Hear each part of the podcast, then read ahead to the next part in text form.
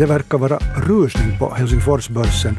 Åtminstone är det en hel del nya bolag som vill börslista sig, komma in på börsen, samla lite finansiering på det sättet. Men nu ska vi titta lite närmare på vilka bolag det är och vilka branscher de representerar och också varför de gör det.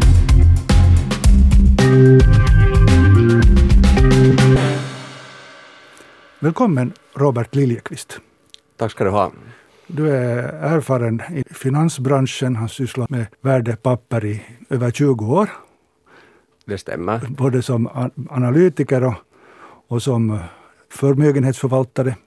Jo, det stämmer jag har börjat som analytiker, analysera olika bolag och, och på makronivå också. Och, och, nu för tiden jobbar jag som portföljförvaltare, det vill säga, det vill säga gör placeringar i, i ränte och aktiepapper. Eh, du är också gammal elitidrottare. Spelar du badminton ännu? Jo, det stämmer att jag har spelat badminton tidigare. Att nu, nu håller jag på med, med andra grenar, cykling och, och triathlon och så här, men följer nog noga med vad som händer inom badmintonvärlden. Men jag kanske inte liksom, själv spelar jag inte aktivt mera. Det där. Men man... gör, gör annat som man kan göra ute det för det mesta, så, så det är ro, roligt att vara ute mera. Är det, du som har lite längre perspektiv, är det rusning nu på börsen då? Eh, jo, det kan man nog säga att, att om man tittar på antalet bolag som är på väg eller har, har kommit så, så ser det ut att bli, bli liksom om inte rekordnivå, nya rekordnivåer så i alla fall är vi där i närheten och, och det finns ju flera orsaker till varför det läget som det är nu. Att, att eh, att om man tittar från, de kommer ju ofta så här lite i vågor kan man säga. Oftast är det då när utsikterna är goda inom ekonomin. Eh, det brukar betyda det att värderingsnivåerna på bolag är högre, eh, det vill säga de som sälja nya aktier äh, få lite mera betalt. Men det betyder också ur en investerares äh, synvinkel att att det där, när utsikterna inom ekonomin är goda så betyder det att äh, resultatförväntningarna är goda och kanske risken är, är, mindre och det liksom känns tryggare att gå, gå med i, i nya bolag. Jag tänkte att vi skulle prata om det här fenomenet både ur placerarens och också småplacerarens synvinkel och också ur företagens synvinkel, att varför man vill in på börsen. Ur en vanlig småplacerares synvinkel så betyder det att nu har vi större alternativ, fler alternativ. Jo, jag ser, ser det nog som en positiv nyhet. Oftast betyder det ju att det finns bolag som har vuxit och blivit så stora att, att de kan komma in på börsen. Och för en placerare så innebär det ju oftast mer alternativ, vilket för det mesta är, det kan man säga att det är en bra sak. Eh, det kan vara eh, nya bolag inom en bransch som, som redan har andra, men det kan också betyda ny, helt nya branscher. Och ändå så har vi ju få bolag börsbolag jämfört med till exempel Sverige? Jo, man kan ju säga så här att äh, senaste 10-20 åren så har ju svenska ekonomin gått bra och, och speciellt jämfört med Finland kan man säga att det har gått, gått mycket bättre där. Finns här risker också att, att den här det talas ju mycket om att ekonomin kan vara överhettad för att det finns så pass mycket eh, billiga pengar på marknaden. Ja, alltså alltid finns det ju risker även om det verkar ganska lugnt och stilla och tryggt det obehagliga med risken är ju det att de kommer ofta sen lite oförväntat och på oförväntade sätt. Så att, så att det där, eh, det är ju det, är ju det som eh, är liksom nedsidan i att placera. Om, före vi tittar ännu på, på vilka de här bolagen är som nu introduceras på börsen och, och, och funderar lite på branscher, så vilka är motiveringarna till att många bolag vill in på börsen eller att, att ett bolag vill in på börsen? Äh, det, det, finns ju många olika orsaker äh, och, och, det beror ju också lite på bolaget. Alla har ju inte samma, samma orsaker men kanske det vanligaste och viktigaste är det att, att äh, tillgången till nytt kapital blir lättare. Det vill säga när du listar dig så ofta samlar man in nytt eget kapital. Det vill säga man kan till exempel genomföra attraktiva investeringar som man inte tidigare har kunnat göra på, på bra villkor eller kanske, kanske inte alls. Sen finns det andra också tunga faktorer, till exempel du blir kändare, äh, blir en mer attraktiv motpart för kunder. Det är antagligen lättare att äh, locka äh, bra arbetskraft. Okej, okay, sen betyder det ju liksom mer att du måste kanske rapportera noggrannare och, och är under strängare uppsyn så att säga från, från sa, sam, samhället. Vilket jag också ser så på, på lång sikt och i, i, nästan alla fall som bara en positiv sak och in, inte negativ faktor heller för själva bolaget. Att, att, att flesta bolagen vill ju ändå, ändå göra saker på ett bra, bra sätt och, och, och ha ett gott rykte. Mm. Det finns stränga regler för hur börsbolag till exempel får informera för att, för att det är viktigt att alla, alla får samma information. För att när man har sålt ut aktier så har man ju massor med nya delägare så att säga. Och de ska alla behandlas på, på lika villkor. Och sen ska man rapportera fyra gånger per år hur, hur det går. Jo, och sen också vid, vid behov oftare eller berätta, berätta Just det.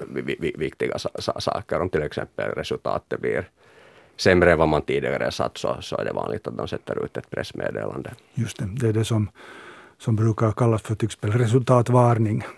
Jo. Och därifrån kommer ju egentligen också det här begreppet kvartalsekonomi, för att det är per kvartal man rapporterar. Och det brukar ju ibland ha lite sådär till och med negativ klang, det där kvartalsekonomi, för att det kan betyda kortsiktighet. Men Om jag skulle säga så att de bolag som klarar sig bra så tänker jag nog eh, uh, mycket, mycket längre än, än ett kvartal framåt. Det vill säga man talar säkert om flera, några år eller flera år. Men så finns det ju säkert fall också var, var det är hård press att uppnå vissa mål som man har sagt eller info, och kanske informera ut, ut, ut till allmänheten. Så att då, då kanske det också kommer vissa negativa faktorer in. Man kanske inte vill investera eller rapportera kanske med lite sämre kvalitet. Det som jag har märkt att, och lärt mig att analytiker och, och proffsplacerare som du, så när resultatet kommer så om inte det har kommit några förhandsvarningar så är det ofta väntat. Att alla vet redan att jo, jo, så här ska det ju vara. Men det som är det intressanta är liksom det att man tittar framåt. Vi sitter här alltså i pengarnas värld tillsammans med Robert Liljekvist som eh, ska hjälpa oss att eh, förstå vilka bolag som nu vill in på börsen och redan har alltså börslistats i Finland under den senaste tiden. Och de är ganska många. De är nu alltså annonserade börslistningar sker så blir det faktiskt sammanlagt 15. Men, men det är sådana som inte ännu alltså är klara. Så helt allmänt så, så tänkte jag för mig själv att när det har talats så mycket om hur den här digitaliseringen är en sån här megatrend och hur de här internetbolagen i USA har varit så otroligt starka på sistone. Jag tänkte att det skulle finnas flera bolag i Helsingfors också som skulle liksom höra till det här, men ingalunda, utan här är mycket varierande de här branscherna nu bland de här bolagen som heter till exempel Create, Ortex Group, Citovise, Nightingale Health, Solvers, Spinnova, för att ta några namn här. Om vi börjar med teknologisektorn. Inom teknologi kan man ju nämna till exempel den här hälsoteknologi som är ganska intressant, som, som är på gång alldeles tydligt i Finland.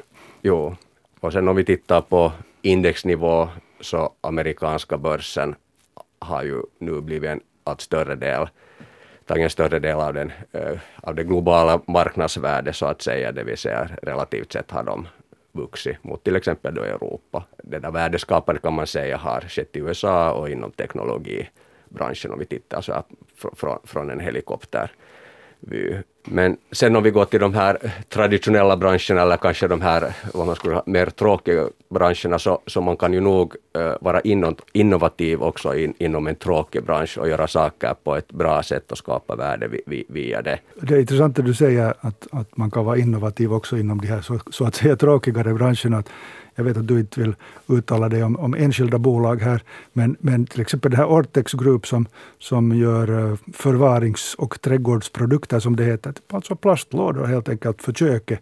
Så man kan vara väldigt innovativ till exempel inom en sån eh, produktion. Och det är ju fint att det finns innovativa människor som, och företag som kommer på det här. Ja, och sen om, om vi tar ett annat exempel så det här Spinnova som, som har utvecklat en helt ny teknik som eh, omvandla cellulosafiber till eh, material, råmaterial för textilindustri.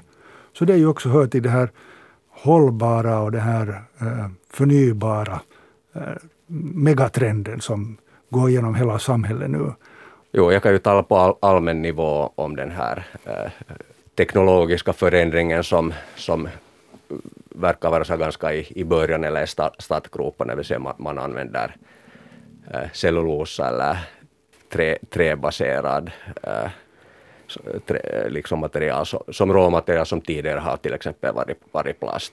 Det vill säga man, man gör, gör sådana produkter som tidigare varit plast och, och kanske inte, inte där, äh, varit så hållbara så, så gör man av, av cellulosa. Så att det som är det fina att här i Finland har vi mycket skog och jag antar att det betyder också det att i, någon gång i fram, framtiden så kommer vi också ta företag som, som kan utnyttja sig av inte bara råmaterialet utan, utan komma på fiffiga innovationer hur de kan ersätta nuvarande produkter eller komma upp med nya, nya produkter som, som är mer hållbara än, än det som vi har varit, varit vana med.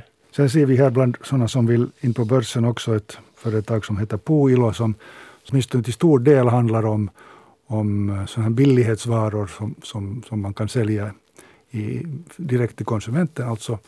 En av de här branscherna som gått bra inom pandemin så, så är ju sån här eh, som, som säljer, säljer produkter vad, vad människor använder när de är hemma.